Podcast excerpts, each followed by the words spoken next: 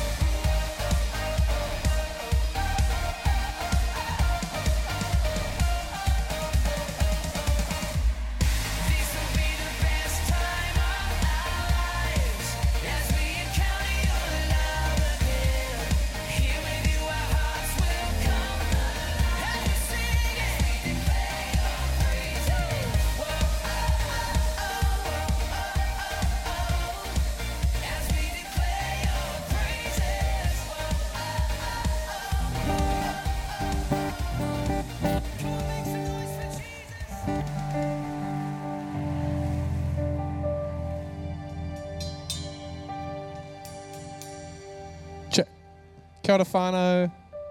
Is anyone out there? Can anyone hear me? Just Grant. That's cool. Okay, quick today lesson for you. When I say kia ora, you say kia ora. Okay? Kia ora. Fun. Okay. Um, we're starting with a song called Glorified. The first line says, Lord, I come into your holy place. Uh, I was just reading um, where this is founded in the scriptures just before in Ephesians, chapter 3, I think. Um, and it says, by faith, um, we can come boldly into his presence. And I was just reading a little footnote in that, and it just says, like, on, on, the, on the our faith thing, where it says, by faith we come into his presence, it says, or by the faithfulness of Jesus. And I'm like tripped out by that because, yes, it's about our faith, but when we don't have faith, like He, He has faith enough for us too. So if, you if you don't feel like you've got faith to come into His presence tonight, it's all good. He's got faith. He's faithful. Um, so yeah, we're gonna sing that together. So let's stand. Let's engage together. Let's let's not only sing it, but let's pray it. Um, Lord, I come into Your holy place because we're not we're not singing um, we're not singing from a place of distance. We're singing from a place of nearness. He's invited us close, right? Lord, I come into your holy place. I stand in awe of your cleansing grace. Who am I that you would care for me? Oh, I glorify the one who died for me. Sing, Lord, I come. Lord, I come.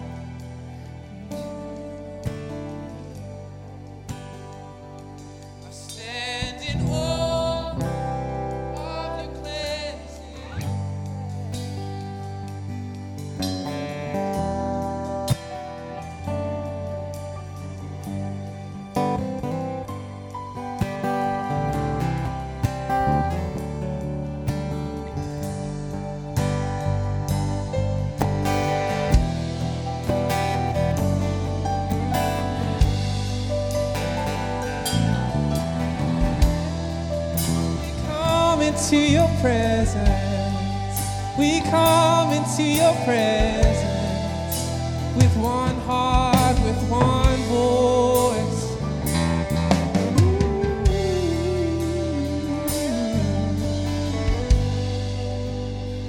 Into your hands, I commit my life day by day living sacrifice. Said,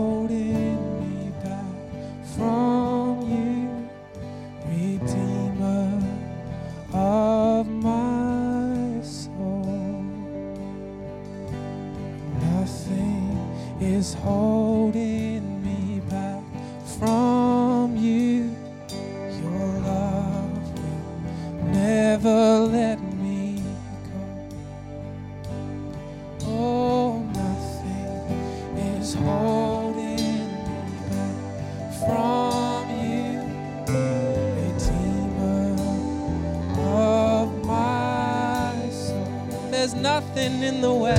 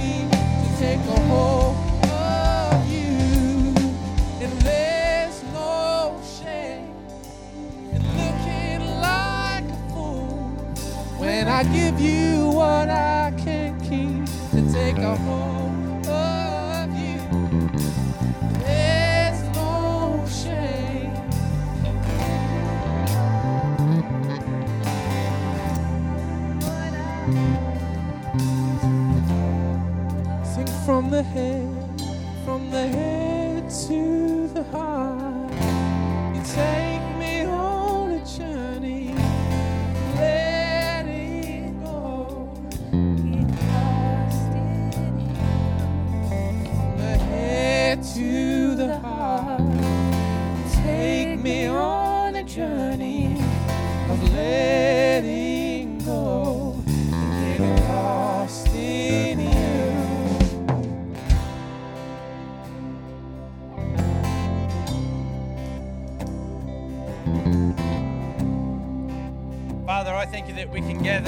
tonight, and I thank you that you want our hearts. I thank you that you want authentic relationship with each one of us, that you want us to journey with you in a way that is natural yet supernatural, in a way is real, without pretense, but is full of hope and full of faith and full of life. And so tonight it's a privilege to give you this time to turn our attention toward you, to lift you up, up and honor you as the King of Kings and the Lord of Lords. Holy Spirit, you are most welcome in this place. I ask that tonight you would settle on every person, that every person in this place would know something of your love and your grace and your kindness, something, Lord, of your compassion and love towards us in Jesus' name. Amen. Good evening. How are you doing? Fantastic. Why don't you say hello to three or four people and grab a seat?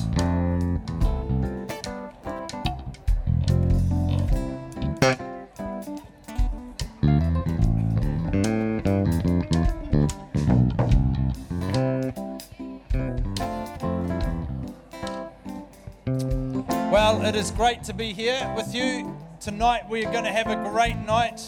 Ashley Collicutt's going to come and lead us around communion shortly. Pastor Simon's going to lead us around the Word of God tonight.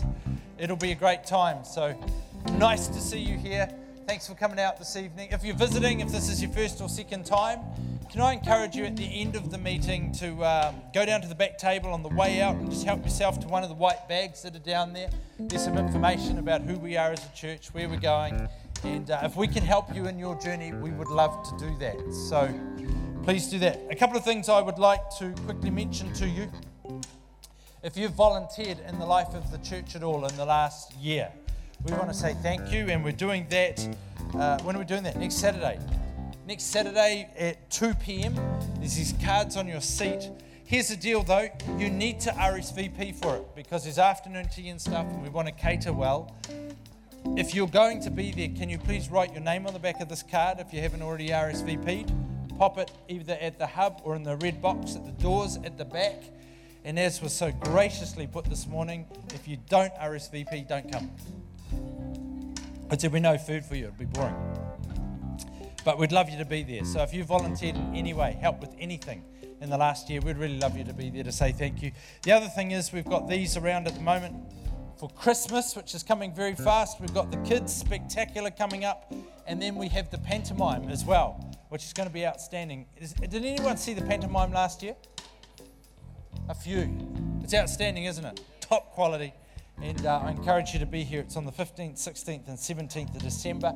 Bring your friends, your workmates. It's a great time. You will not be disappointed. It'll be outstanding. So, has anyone had a birthday this last week or a wedding anniversary? No. People are pointing in a certain direction. Who's had a birthday that's not telling me? Had a birthday. Awesome, eh? Happy birthday. You had a birthday? Any other birthdays, wedding anniversaries? Ah, she's not here. Would you like to deliver a chocolate bar down to Rich? That would be awesome. Fantastic. Well, the season is coming for wedding anniversaries very, very shortly, so that'll be great. And weddings and all those kind of things. Well, tonight we have Ashley Collicutt going to lead us around communion. So, Ashley, why don't you come? That'll be great. Can you please give her a great big hand as she comes tonight?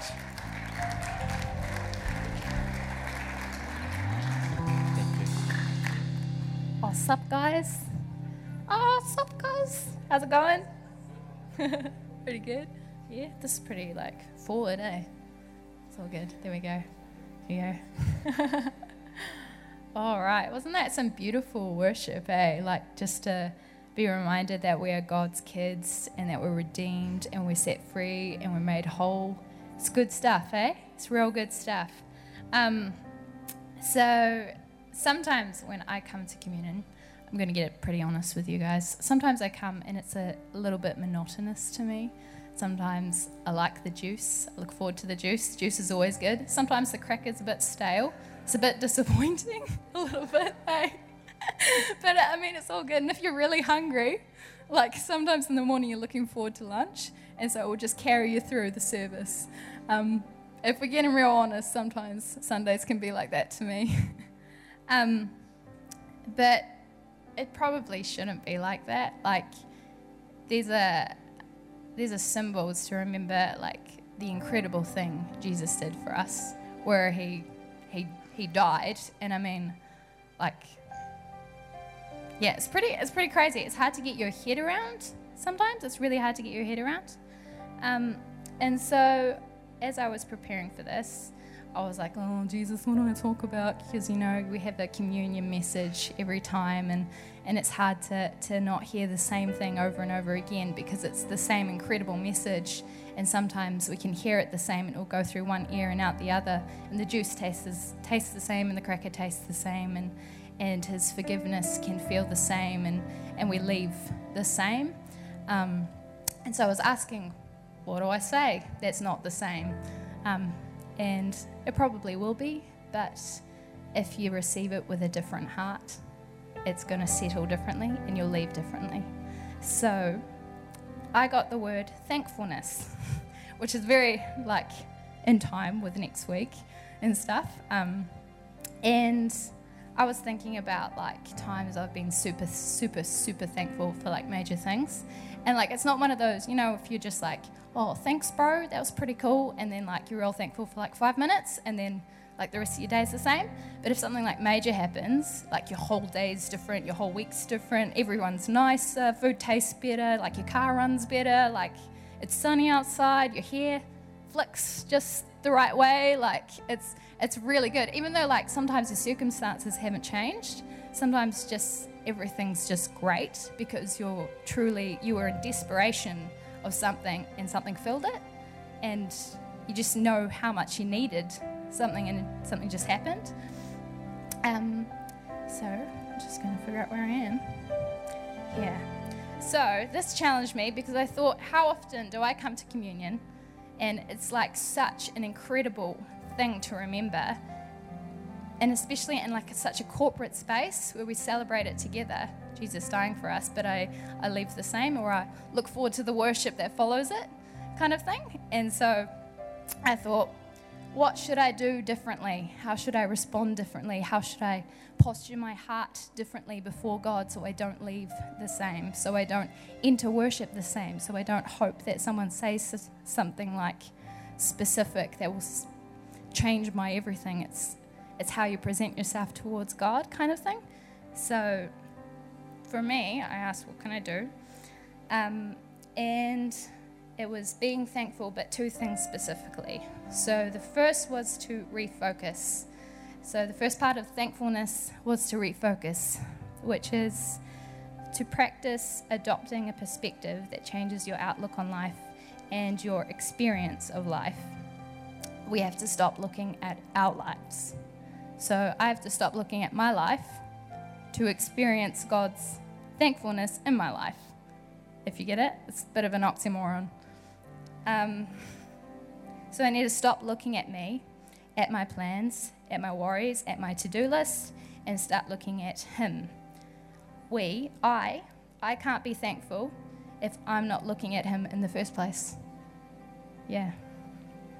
Um, and allow the Holy Spirit to start reshifting your focus. Like, I wish it was an overnight thing. It's not. Sometimes you can have a moment where it's just like everything's re- reshifted and it's like it's amazing and you experience, but often it's, it's easy to slip back into that pattern of, oh, the things, oh, the bills, oh, the things, the things. And um, so it's like that sanctification, it's a daily daily walking with God. It's a minutely walking with God sometimes. like it's crazy. Um, but everything was created through Jesus and for Jesus. So everything in our lives is wrapped around Him. So when we focus at Him, He's got it all anyway, kind of thing. So that's the first one refocus. When you're trying to be thankful, refocus. And the second one, this is the more practical side for all you practical people, um, is aside from thankfulness being a feeling, it also requires an expression. So sometimes it's as simple as being more patient with people or being more ready to be practically like helpful towards people. But when we're thankful, we can't help but change. So there's something in true thankfulness that changes us, that um, as we refocus, our energy changes and our focus changes and we change with it. So, thankfulness was always made to be expressed. Always. It's the practical part of celebration with each other. It's the part that, when we refocus, it's very dependent on the refocusedness, um, follows us out the door and into our week. And it's the part that others around us start to experience God's kingdom. So it's very important. um, so today, as we come to communion, I'm going to read you a little verse, which is very simple, um, and I'll pray. And then I ask that as you drink and eat in your own time, make sure you refocus and ask God how He wants to express your thankfulness. So ask Him how He's going to start refocusing your attention.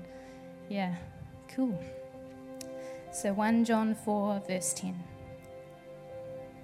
This is real love. Not that we loved God, but that He loved us and sent His Son as a sacrifice to take away our sins.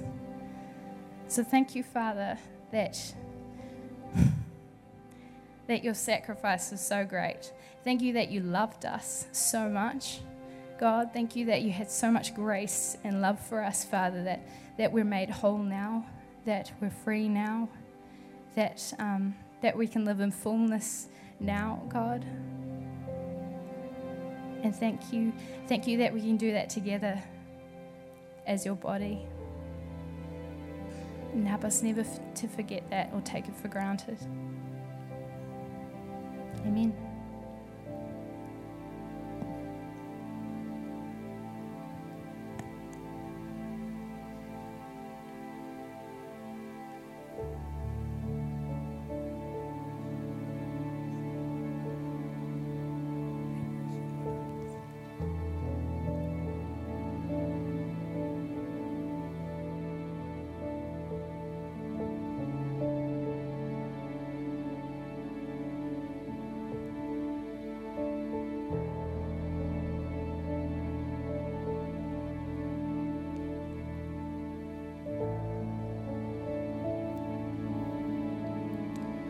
Love that. Thankfulness requires refocusing and an expression. It's great, isn't it? Speaking of thankfulness, next Sunday morning we've got our Thanksgiving celebration.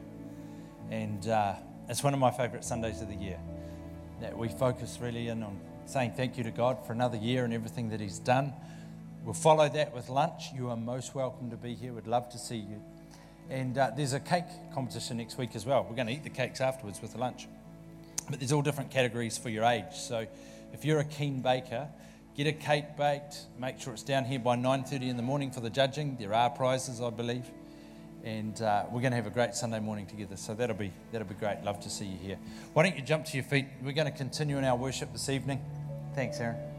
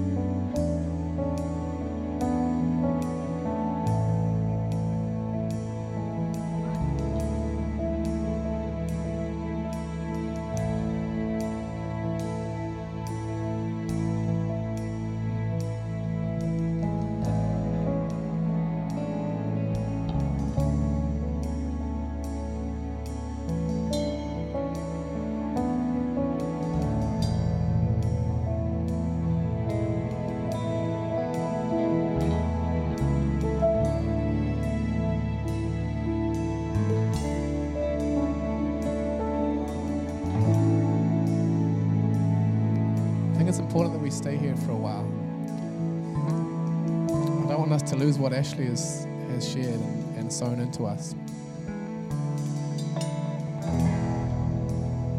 Because she's right. If, if we do it the same way, how can we expect it to the result to be any different, right? Same goes with anything. The way that we sing, the way that we act, eat, love, pray.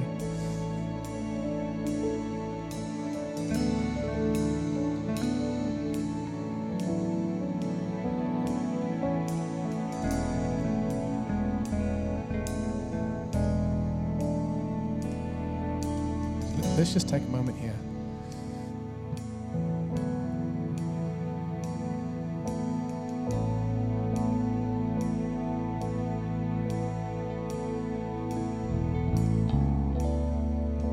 God, you are so good. You came, not only did you die, but you were raised again.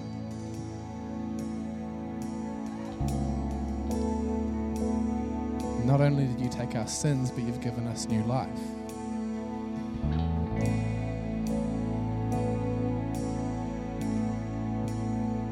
I ask for us as a people with that truth well up in us.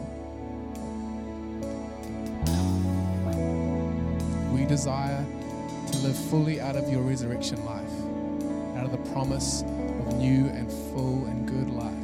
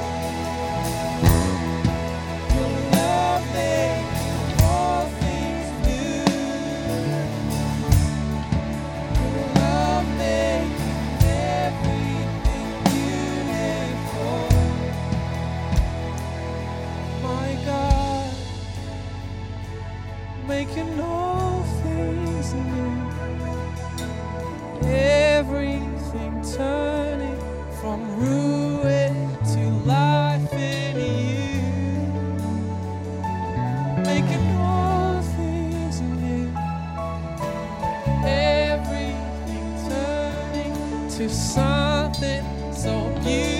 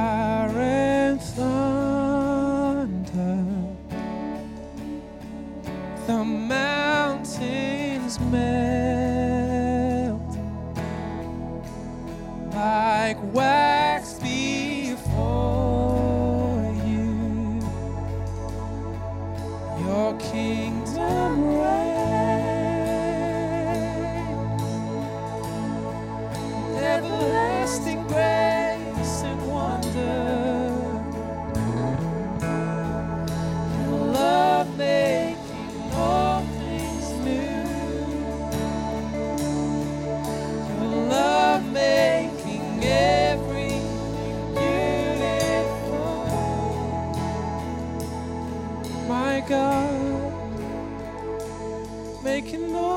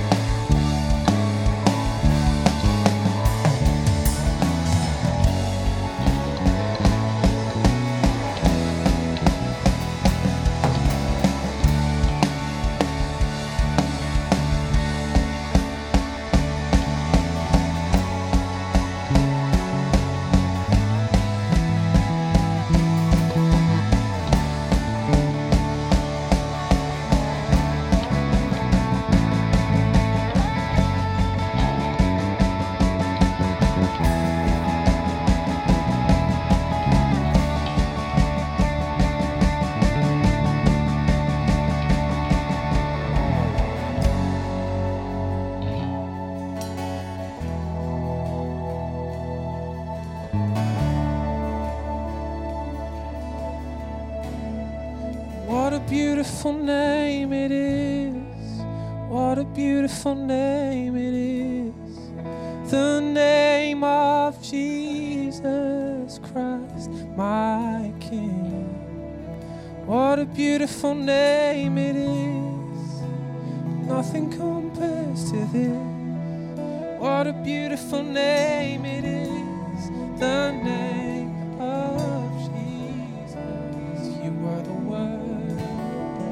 You were the Word at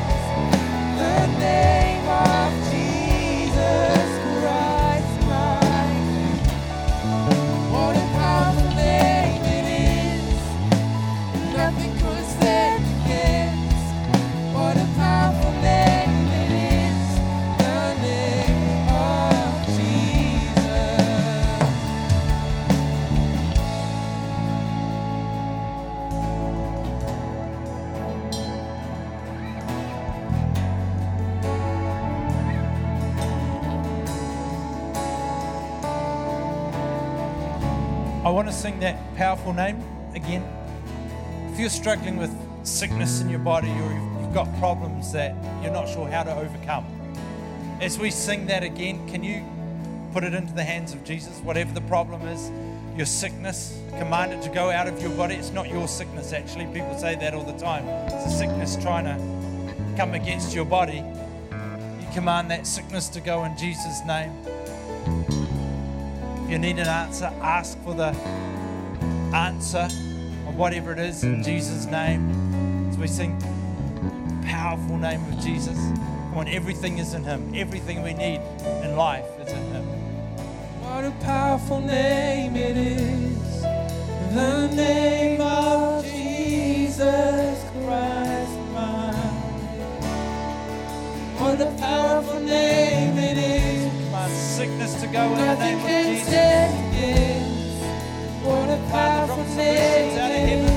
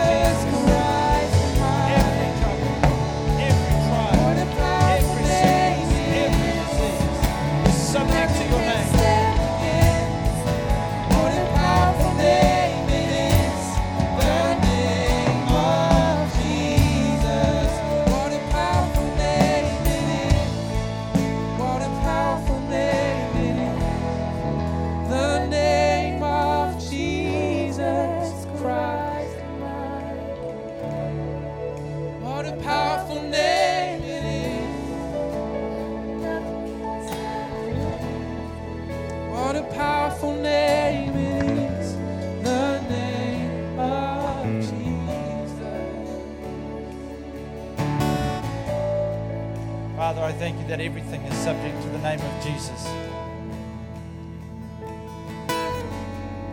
That He is the top of the pile.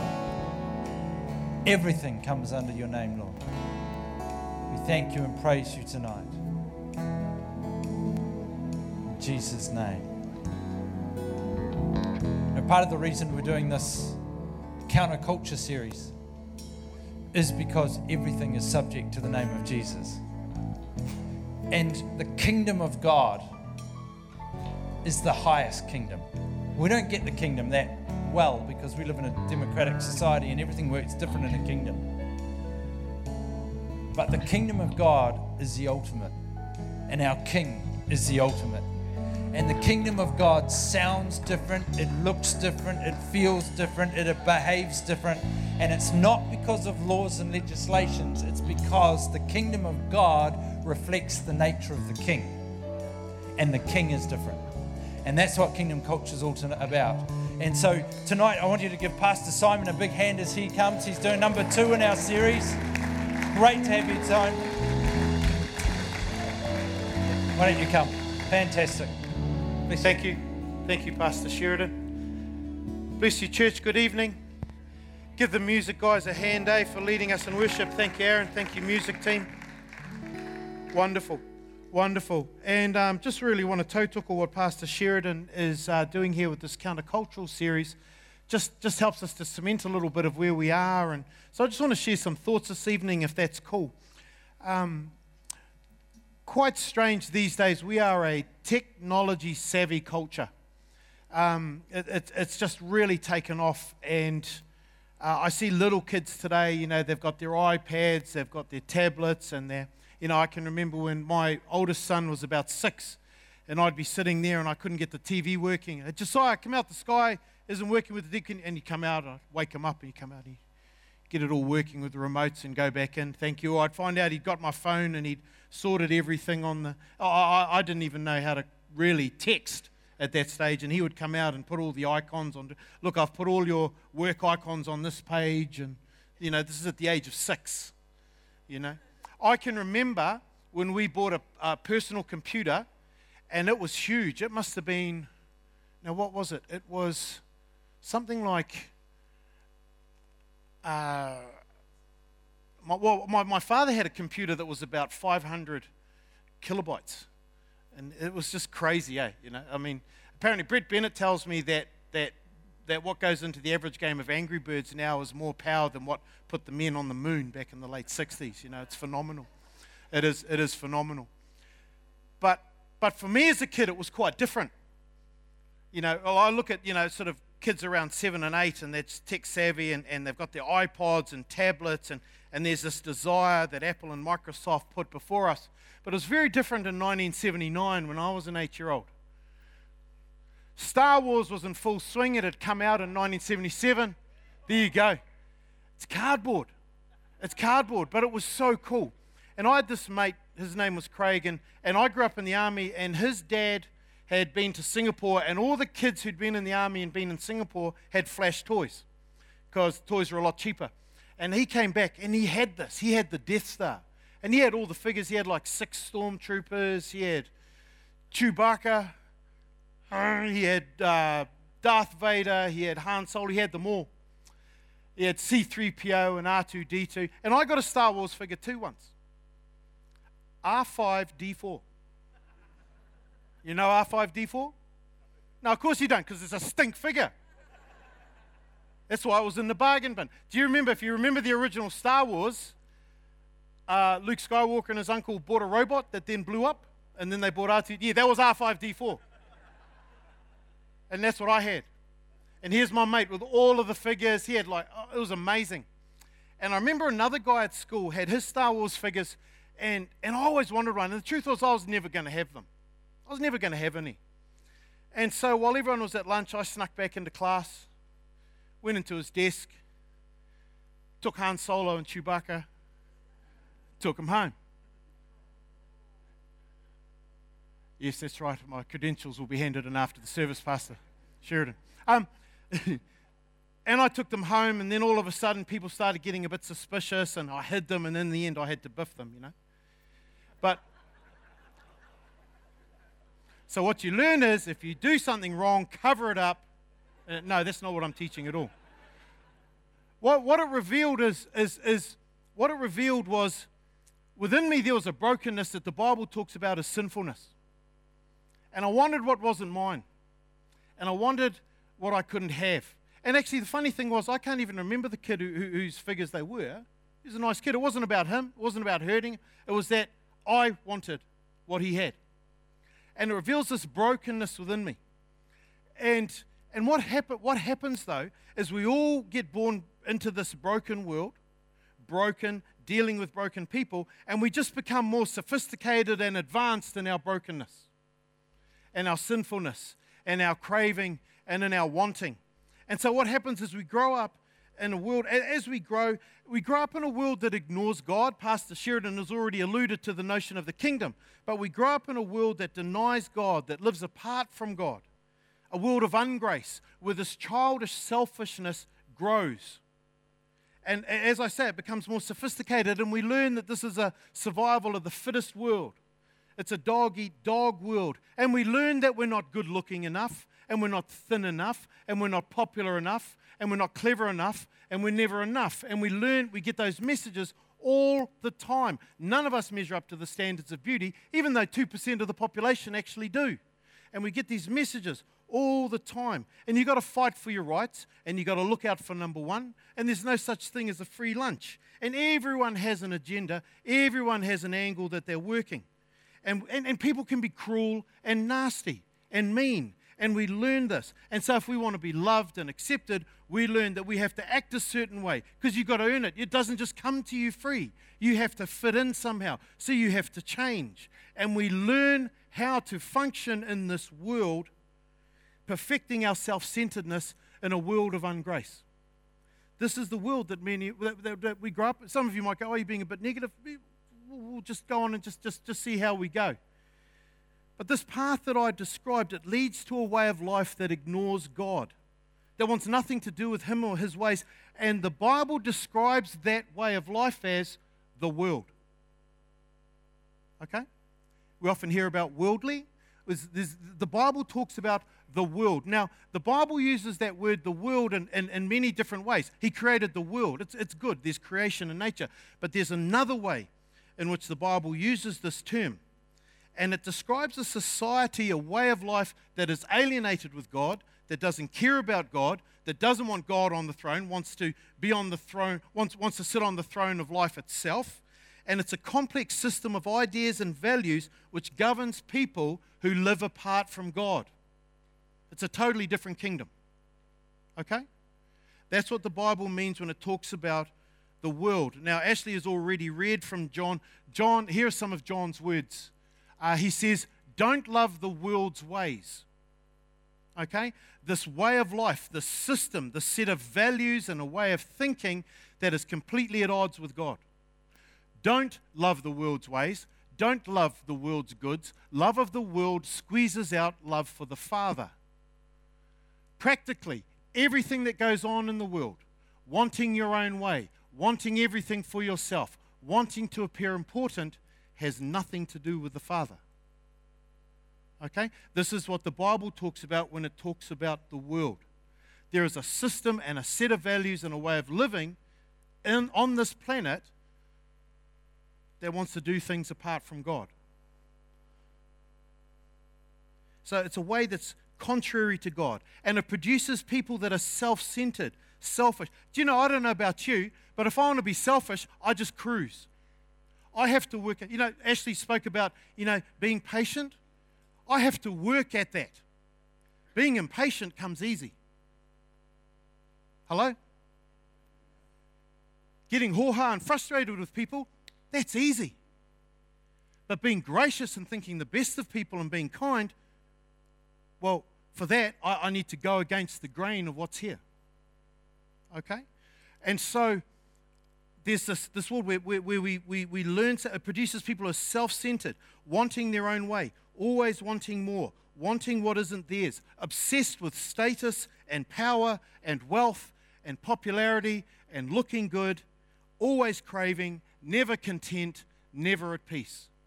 Jack London, great author. They said, Hey, what do you, you, you, you, you've really achieved things as an author. What do you want to tell people who want to who, who want to, you know, become famous and do well. He says, well, that when you get to the top of the mountain, there's nothing there. Boris Becker, I had women, a great tennis player. I had women, I had money, it was never enough. Okay, or it promises much, never delivers. There's a way of life that goes like that. And so the world, in this sense, does think about what's going on in Hollywood at the moment. Harvey Weinstein, it comes out that he has been uh, abusing his power, seeking sexual gratification over people. And then all of a sudden, there's this deluge of stories pouring out of Hollywood about directors and publicists and actors who have been using people and abusing their power, and they have had enough. Hollywood is an empire that is built on false standards of beauty, that worships celebrity and wealth, and doesn't live according to God's values. And when you walk down that track, that's what you end up with the world. You might think I'm being anti. No, no, I love people. But there is a culture that, that destroys people. Okay? And so you look at what's coming out of Hollywood, it's, it's perverse. Corey Haim, a child actor who starred in a whole lot of great 80s films, he's come out and named a whole lot of abuse that he suffered as a child actor. Our own Anna Paquin comes out and talks about this victim grooming industry that is Hollywood. Everyone wants to be there. And these guys have power and they use it to corrupt and twist. And you, rather than using that power to empower, they overpower and they destroy. That's what happens apart from God. That's what happens apart from God. Or actually, I was reading a fascinating article um, on the Sydney Morning Herald, uh, and it was by a guy called Richard Glover. Uh, he's, he's non religious, he's not, you know, he's not, not a Christian voice at all. But if you've been following what's going on in Aussie at the moment, there's been big debates around marriage equality. Now, Australia is probably a culture that is far more overtly evangelical Christian than ours. Okay, we've, been, we've taken quite secular steps here. Aussie has maintained their Christian identity a bit more. But they've had this big uh, debate around marriage equality. And Richard Glover, who's not a Christian, says, Man, why do we hate the Christians so much? You know, it's actually over the top. He says, I don't agree with them. I had bad experiences growing up in church, but actually, you know, we, we you know, yeah, they're anti abortion, we want to shut them up, but actually, you know, also they're for the asylum seekers and they're for human rights, and we just don't listen to them. Why not? And so he's actually saying that, that Christian, Christianity has lost its impact and voice in the culture. And he actually, he, he actually says this marketplace economics is now the God of our time. And its priests are Microsoft, Apple, and Google.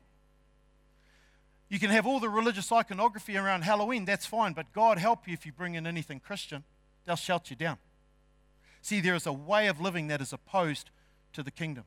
And in some ways, Christian behavior has brought that on ourselves. And, we'll, you know, we, we can look at that. But also, there is a, a world system that is opposed to the way of God. And so, there's the way of the world, which is opposed to God, and there's the way of the kingdom, which reflects the nature of God. See, he is the king, but he comes not to be served, but to serve. But he's sovereign, and he does it all for the sake of the Father, who gives it all back to Jesus. And there's sovereignty and power, but it's a, it's a whole different story to what you and I understand from the world around us. Quite amazing. And so we find Paul actually goes on and talks about the world. This is John, but Paul talks about the world. And he says this in Romans 12, verse 2 Do not conform any longer to the pattern of this world, but be transformed by the renewing of your mind. See, Paul, for us, Paul calls for us not to conform to this world, not to let the world shape us. Uh, here's how J.B. Phillips, which is an older sort of contemporary English version, puts it. He says, Don't let the world around you squeeze you into its own mold but let God remold your minds from within. If I listened to the messages that the world pumped at me through my life, I wouldn't be standing here. Too dumb, too useless, too stupid. You see what I'm saying? But, the, but, but, but, but what, what we're seeing here in the Bible, don't conform to the pattern of the world, but let God renew us and let us become who we're meant to be. I want to reflect a little bit more on this verse. Here's another version of it. This is from the Passion Translation. See this? Stop imitating the ideals and opinions of the culture around you. See, we're not called to be chameleons just blending in to the culture. We're to stop imitating. But also, the, there's a power that this culture exerts, and the message translation conveys that. Uh, Eugene Peterson, in his translation, says, Don't become so well adjusted to your culture that you fit into it without even thinking. See, what happens with culture is it's, it's what we assume is normal. So suddenly we see people come over from another culture and their women dress differently and they all act different. And we go, oh, that's different. That's weird. Why? Because to us it's not normal. But then they look at us letting our 16 year old daughters go out at night with boys alone, unchaperoned, and they go, what? See, culture what we assume to be normal. And we all grow even, even within our families, we grow up with cultures, family cultures. But, but what Paul is saying is don't be fit into the world's way of doing things, rather be renewed by God. There is this world, and, and when we talk about, when Pastor Sheridan asks us to be countercultural, that's the culture that we're talking about the world. There's a, there's a worldly culture that is opposed to the ways of God. And so Scripture calls us, God calls us, to be counter to that. So, culture, see, it speaks about the ideas, the customs, the social behavior of a particular people in society. We understand. See, culture is shared meaning. So, when I go like this to Ray, he understands. Whereas there's some people around the world, you go like that, they won't understand. See, shared meaning, we understand. So that's culture. Counterculture, though, here's, here's what we're looking at. A counterculture is a way of life and set of attitudes opposed to or at variance with the prevailing social norm. So there's a world system out there that says here's what's important stature, status, wealth, beauty. And Christian counterculture goes counter to that culture and says, actually, our Lord says there's a different way. But the way in which Christians do counterculture is very different depending on who you look at. Okay? And so, and, and so I was looking at uh, one author who talks about uh, ways in which Christians across the ages have looked to be countercultural. So some, uh, Gabe Lyons talks about this. Some are countercultural by separatism. Oh, the world is bad, we'll separate from it. And so you think of the Amish who, who, have, who have a great Christian witness, but they separate. They come apart from the world and have nothing to do with it or, or we, we, we live in a monastic order behind the, the walls of our monastery to keep us safe from the corrupt world. That's one way in which Christians have done it. You know, it might come into families where we go, no, you can't go to that dance or you can't do that. You know, we separate. And the Bible says, separate yourself from the unclean thing. That's part of holiness, yes. But it makes but, but if we take this stance to the culture, it makes it very hard to be a loving witness if you're never around. Okay? Another way in which cultures do it is relevance. Hey, man, I'm cool like you, dog. I'm hip. I do that. I do a joke with my daughter. She goes, Don't, Dad. She just cringes, you know? But she's going red. But, you know, but, but we, we, we do that too, you know, where, where sometimes Christianity works so hard to show that actually, no, we're cool too. And we fall into the relevance trap we try so hard to appeal, appeal to outsiders that we end up just imitating culture and we lose that distinction. You know, if we're not careful, then as Christians, we end up caught up in the increasingly bankrupt culture. I think this was your point, Pastor Sheridan, at the end of last week's service when you were sharing after Pastor Christine had shared. And what happens is if we, if we, if we overdo the relevance thing, then we end up being more impacted by culture than impacting, more influenced than influencing because we lose our distinction and we lose our prophetic voice and our, our prophetic stance within the culture because now there's no longer any distinction. Now, Jesus could go to parties, but you better believe he was distinct and different. Now, the religious people of the time looked at him and said, Oh, what a sinner, what a. But people wanted to be with him. He could go into all those situations, but he was different. And we'll reflect on that a bit more. Now, the, the third way in which Christians often look to be countercultural is antagonism. So, for some Christians, countercultural means being anti the world, anti alcohol, anti drugs, anti swearing, anti abortion, anti this, anti that. And, so, you know, and there are issues there where we, we need to be aware, yeah, we, we, we disagree. Brothers and sisters who employ this approach are often known for being great at pointing out the problems of society, but they don't actually necessarily present any practical solutions or alternatives that can actually help people enjoy a better life. Ah, that's bad. You shouldn't do that. Or what should we do? I don't know, but you suck doing that. So they clearly state what they're standing against, but they struggle enunciating what they're standing for.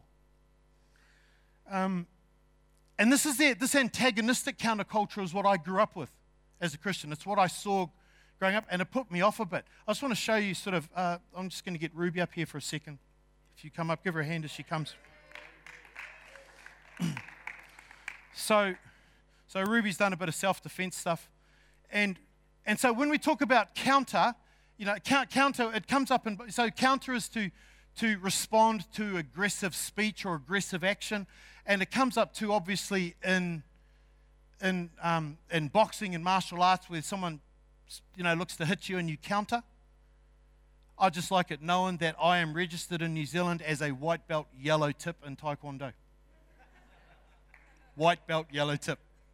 It's like down in the basement of martial arts. But, but anyway, and so what happens? So if I, if I sort of take that, that martial arts approach, but also just, just as, a, as a, an illustration of, of how it sometimes works, this is the Christianity that I grew up with, the antagonistic way in which Christians were countercultural.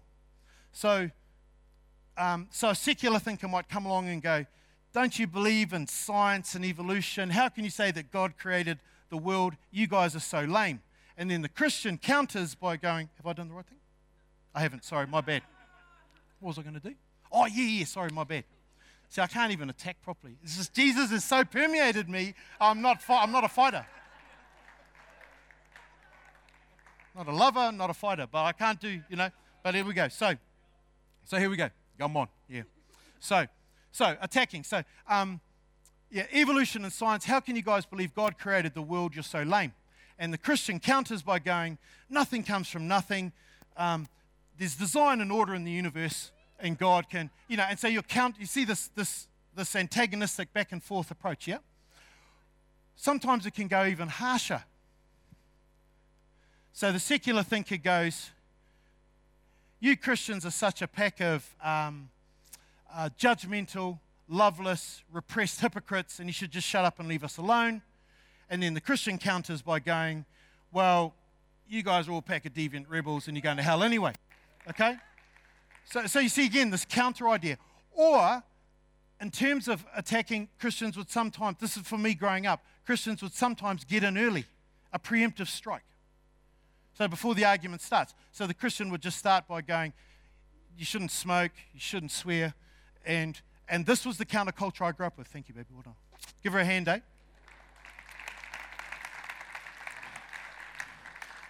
That's what I think. That, that was the counterculture I grew up with.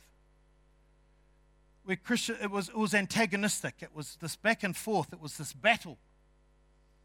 And it put me off a bit. It put me off a bit. Um,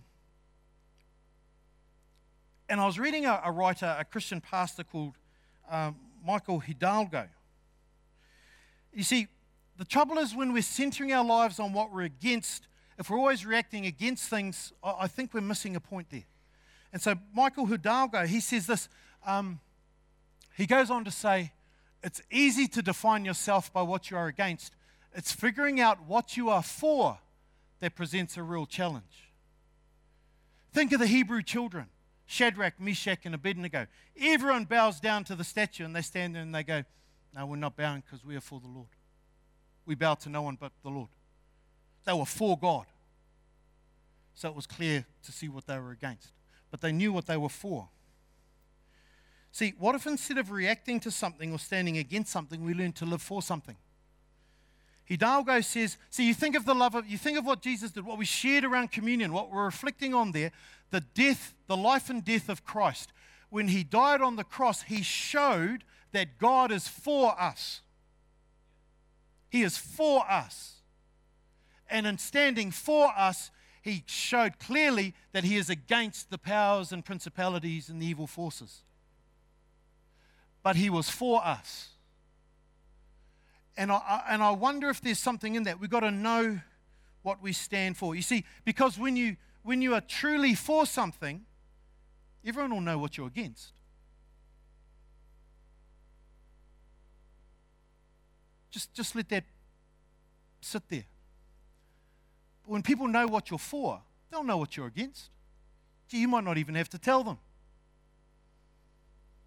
And so I ask myself this evening as we're moving on here what does this look like? Learning how to live for something, standing for something better, to avoid being shaped by the world, to avoid imitating the ideas of the world, of the culture unthinkingly, to avoid being self righteously judgmental and accusatory, not to withdraw from the world, but to somehow be distinct from the world within it. That is, how do I be truly countercultural in a way that honors Jesus and is pleasing to Him? And so that's what I, what I want to look at tonight. And so if you've got your Bibles here, turn to Matthew 5.13, um, to a passage that really is often, this whole teaching of Jesus is around Matthew 5 and 6 is often seen as countercultural Christianity. But I just want to look at one verse there, Matthew 5.13, if you have it there. And that's what we're going to look at tonight. Matthew chapter 5, verse 13. So, reading Matthew 5, verse 13. You are that's a plural, you are the salt of the earth. But what good is salt if it has lost its flavor? Can you make it salty again? It will be thrown out and trampled underfoot as worthless. Okay, so that's the verse that we're looking at. You are the salt of the earth. And so, to understand the meaning of the salt metaphor, we've really got to understand the audience that Jesus was speaking to in the first century. Bit of a problem, though, if you look at the scholars, they sort of point out about 11 different ways in which salt's value was seen in the ancient world. For example, salt was a preservative, it stopped things from going rotten. You know, remember, in a world without refrigeration, salt was vital for preserving meat and fish. Here's what John Stott says, a great Bible scholar. He says, The world decays like rotten fish or meat while the church can hinder its decay. So that's the tack that he takes. Um, another thing is that salt is an antiseptic. Imagine that. Big cut and rubbing salt in the wound. You know, that's where the saying comes from. Why? Because it hurts. You know? Them on lemon juice, but rubbing salt in the wound. But it's an antiseptic. It can actually uh, kill germs. Uh, RVG Tasker says that the disciples are, quote, to be moral disinfectant in a world where moral standards are low constantly changing or non existent. It could also be used as a fertilizer. It was used to kill weeds, and the salt used in the right amount uh, could make soil more fertile. So you could help things to grow. Salt also was a fire catalyst. It was actually used to start fires, and so often you would see uh, big outdoor ovens or kilns were lined with salt in order to help the fuel burn better, get the fire going. And of course, salt is a great seasoning. Um, it brings out the flavor of food. Have a look here, going back to Job, probably, arguably one of the oldest books in the Old Testament. And he says this here is wisdom for the ages. Don't people complain about unsalted food? Does anyone want the tasteless white of an egg? Amen, Job. Why? Because salt brings out the flavor. Salt brings out the flavor. And I think in light, I think it's this last usage of taste that is probably what Jesus intends because in his teaching he talks about how it can lose its taste, it, it, becomes tasteless. And so there's something about the taste aspect of salt, which is what Jesus is getting at here. Now, if that's what Jesus has in mind, then what does it mean that his disciples are to be salty, that you and I are called to be salty. What does that mean? Well, probably if we go back to the first 12 verses before verse 13, Jesus talks about the Beatitudes. Blessed are the pure in heart. Blessed are those who seek and, who hunger and thirst for righteousness. And, and basically, those who want to live a life that's godly, that's what it is like to be salty. That's what it is to be salty. If we live out these Beatitudes, we will reveal how attractive and beautiful Christ is in a world that holds very different values. So to be salty is to be like Jesus, wherever and whenever. And as we do so, you and I help develop a taste for Jesus in the world around us. Because the world doesn't see that. The world doesn't see those things. Oh, don't get me wrong. Yeah, there's love and all that, but but but but in that in that cultural system, it just funnels people a certain way. And so we're developing a taste for Jesus. I remember hearing one guy saying, "Oh man, I, you know, you can lead." A, he was a salesperson, and he said, "Man, you can lead a horse to water, but you can't make them drink." And his boss said, "No, no, you've got it wrong. Your job's not to make him drink; it's to make him thirsty." And if you think about that in terms of you and I being salt, are our lives making anyone in our circle thirsty to know more about Jesus? Is there anyone in our life who is curious about Jesus, who is drawn to the gospel because of the way we represent Christ? Our life should exude such a flavor that it creates in others a hunger and thirst for the gospel, the good news of Jesus. Now, there's an effort on our parts required for that, but it is also the Spirit at work within us and the Spirit at work in people's hearts. But, but we've got to walk the righteous path. We've got to live in an obedient way. I love hot, juicy corn on the cob. Anyone else? But you can't just, it's, it's nice as it is, but it's better if you take a big dollop of butter, put it on the plate, take it straight out of the pot, put it on the butter, and just start turning it, and that butter just soaks in. But it's not finished until you sprinkle salt on that butter. And then you start turning that cob, right? And you start turning that cob, and then you eat that corn, and you go, oh man, that's good corn. None of us ever go, oh man, that's good salt. Because the salt's job is to make the corn nice. And the salt on the fried eggs, its job is to make the eggs nice, to, to bring out the flavor. And I could go on. I, I was going through this last night. I spent a quarter of an hour and on pork. Oh, yeah. And, you know, and I, and I come back, Simon, it's about Jesus. But Ecclesiastes says, enjoy your food and your drink and the wife of your youth, and that's all I was doing. But the jo- it's not the job of salt to draw attention to itself. You sprinkle salt and then you go, oh man, that soup tastes nice. Oh man, that's good corn. And so we need to sprinkle salt all over our society, all over our schools, all over our workplaces, all over our whānau, amen? We need to be engaged in our culture, this worldly culture. We need to be engaged in it, but not overwhelmed by it, not of it. We are sent into it, we're not of it. And we've been called to penetrate our world, to impact our society for Christ, to raise a hunger for the God flavors of this world. This isn't a guilt trip. This is just who, who we've been called to be. So be it. Be it. I had a mate when I, I played uh, in the first 15 at Boys High, and his name was Pete. He was. All, I found out years later he was a Christian. He was always kind. He was always polite. Uh, he just smiled when he was teased. He was honourable in the way he spoke about his girlfriend among boys who were getting excited about girls. He was always honourable. He was going to marry her. Guys would mock him. He'd just smile.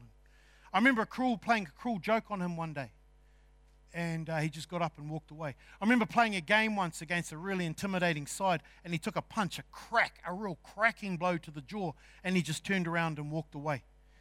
And, you know, he was never crass, he was never rude, and I was someone who was desperate for the regard of my peers. I was a very insecure 16 year old guy. But there was something about him that was honorable and noble and left me salivating for a different way to the way I was walking. And, and I was learning about what it was to be a man and what it was to be cool, but he, he, he, there was a different flavor to him. And it just, it just left me a bit betwixt and between as he sprinkled his salt. C.S. Lewis wrote in his letters to an American lady How little people know who think that holiness is dull. When one meets the real thing, it is irresistible. See, so often for us, holiness is equated with self righteousness and boring. Nah, it's not holiness. Holiness is be- when, when, you, when you meet holiness, when you come into the presence of holiness, it's beautiful. Earlier this year, while, while playing rugby, I, um, I was running the ball. I'd broken about four or five, or it might have been six tackles. It was quite phenomenal, actually. I was, it was amazing. And running upright, got tackled, went to ground, and there was a guy standing over me. And I thought, oh, he's going to help me up. Next thing, he just hits me in the face. This is probably about two months ago. Hits me in the face. Now, I had a temper growing up angry, angry young man, a lot of anger. And what happened next was just a reaction. What happened next was uh, I hadn't, I didn't think about it. It wasn't, it wasn't rational. It was just a, a response to what he'd done. I looked up at him and I said, "Bro." And so, punctuated with a lot of expletives, he said to me, "What's your elbows? You, uh, okay?" And again, I'm getting up going, well, then sort out your technique and you won't get elbowed in the head. It's part of it. You know, it's part of it. That came later, actually. But my response at the time was I stood up. I was a lot bigger than him. And I just said, I said, oh, sorry, brother, it was an accident. It wasn't intentional. And then it was just this awkward silence. And he said, You hit me in the face with your elbows. I said, It was an accident, bro. I didn't mean to. And then he just looked away and went, Oh, but it hurt. See, just because you become an adult, you don't stop being childish. I'm talking about myself too. He goes, Oh, it hurt. I said, Sorry, bro. And he went, Oh, my apologies. I patted him on the back and we carried on with the game. and I sprinkled salt. Now you might go, oh, yeah, whatever, that's not much. No, you see, here, here's the thing I, I sprinkled salt because, you see, I live in a culture where men don't say sorry because it's a sign of weakness. I live in a culture where to be a man is to not be pushed around. I live in a culture where uh, we, we learn, we don't, where men are taught not to take responsibility for their actions. And so when someone says sorry humbly and walks a path of humility and repentance and uh, reconciliation, that's countercultural. I remember one of the first games I played would have been about 15, 16 kilos ago when I played over here at Marist. And I went, I thought I'm going to hit this guy in a tackle, I'm going to hit him. And, and he put his hands up and he missed the ball and it went flying. But I don't know if you've ever seen like a train that's running away or a truck with the handbrakes and you just can't stop. I was 125, I just couldn't stop. And I pulled out at the last second and I wound up hitting him around the ribs. And he turned around and he was going to punch me. And I just said, Sorry, bro, I'm middle aged, I'm unco, I'm overweight. Sorry, bro. My bad. And he just looked at me and went,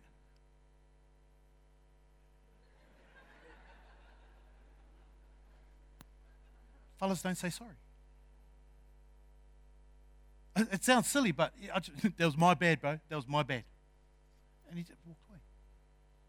Sprinkle salt. Here I was, a 46 year old man, learning from the example of a 16 year old boy some 30 odd years ago the beauty of holiness, the power of walking the righteous path, and hopefully sprinkling a bit of salt. See, you and I are to be the spice of divine life in this world here to bring out the God flavors of this world, and that is what you are. Not what the world says, this is what your Father says. Salt, to be light. And here's the thing uh, when we, we kick on with the verse, oh, gee. See, let me tell you why you're here. You're to be the salt. This is the message. You're to be the salt seasoning that brings out the God flavors of this earth.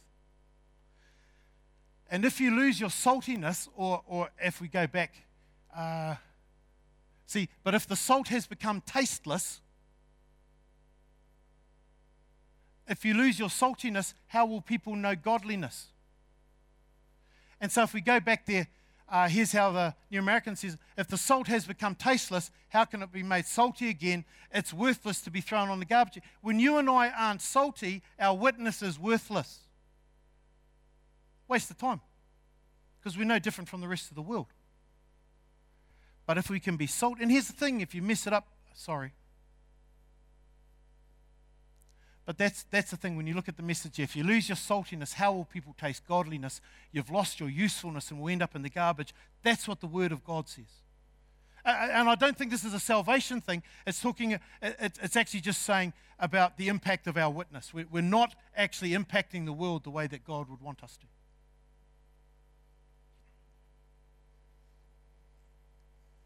So we must not let that happen, amen? You see, if we lose our saltiness, then you and I as Christians become a bit of a contradiction in terms. It's like salt free salted peanuts. Bit of a joke.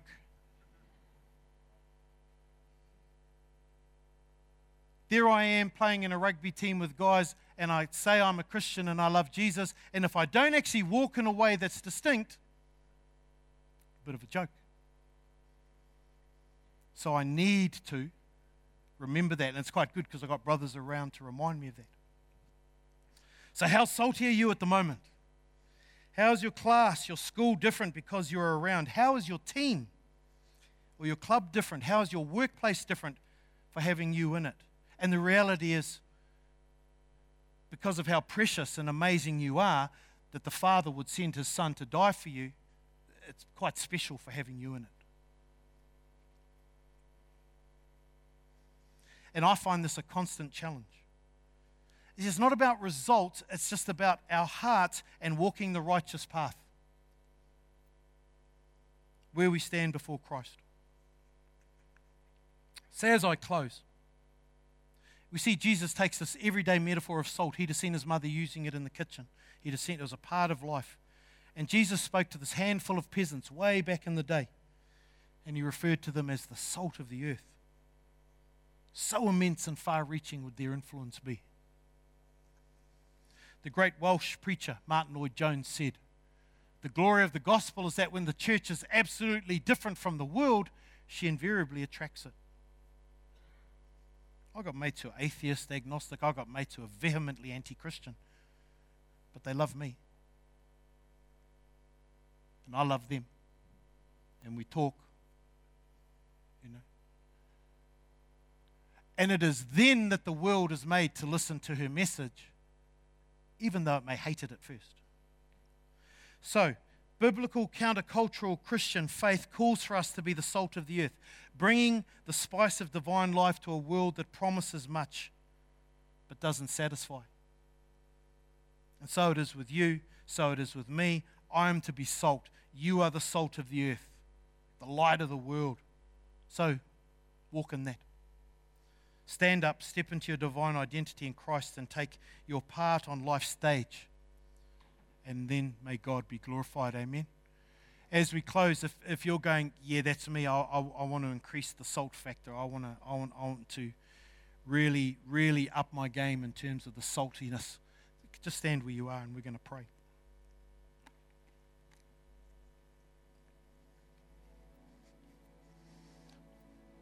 Heavenly Father, this is your word. This is not good ideas. This is not what I think. These are your words. You have said, We are the salt of the earth. And so, God, I pray for all of my brothers and sisters and I as we stand in response to your word, that by your Spirit you would empower us to bring out the God flavors in the world around us. That through us, you would raise a thirst in the men and women around us who we know you are the answer to all that they desire. There's so much rubbish that gets in the way, Lord. But Lord, they would love you. The vacuum within their within their lives and their hearts, Lord, it's, it's there for you. And so, Lord, I pray for each of my brothers and sisters uh, a divine empowering by your Spirit to represent you well, to raise a thirst for you, Lord Jesus, to rest in the fact that they are loved and accepted by you, and so to walk as your children, being salt and being light. And that a world that is broken and bland can be redeemed and saved and come back to you. We pray this in the precious name of Jesus. Amen.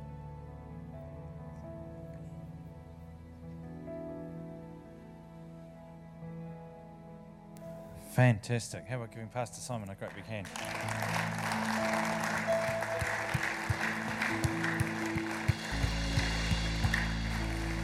So good, Simon. Thank you. Really great. I think, I think this issue of being counterculture is so paramount in the times that we're living in.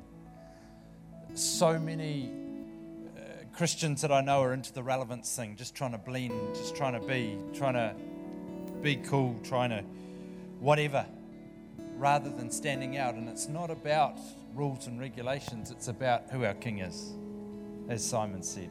I don't need to add to it. It's about who our King is. This week, wherever you are, we always say, wherever forget, next Sunday is Thanksgiving Sunday in the morning. We're going to follow the 10 a.m. it is, 10 a.m. with lunch. And um, also, visitors help yourselves to a pack at the back of the auditorium there would be great. If this is your regular place for coming to church, thank you for being purposed in your giving. We appreciate it. The giving stations are at your left on the way out. Have a great week.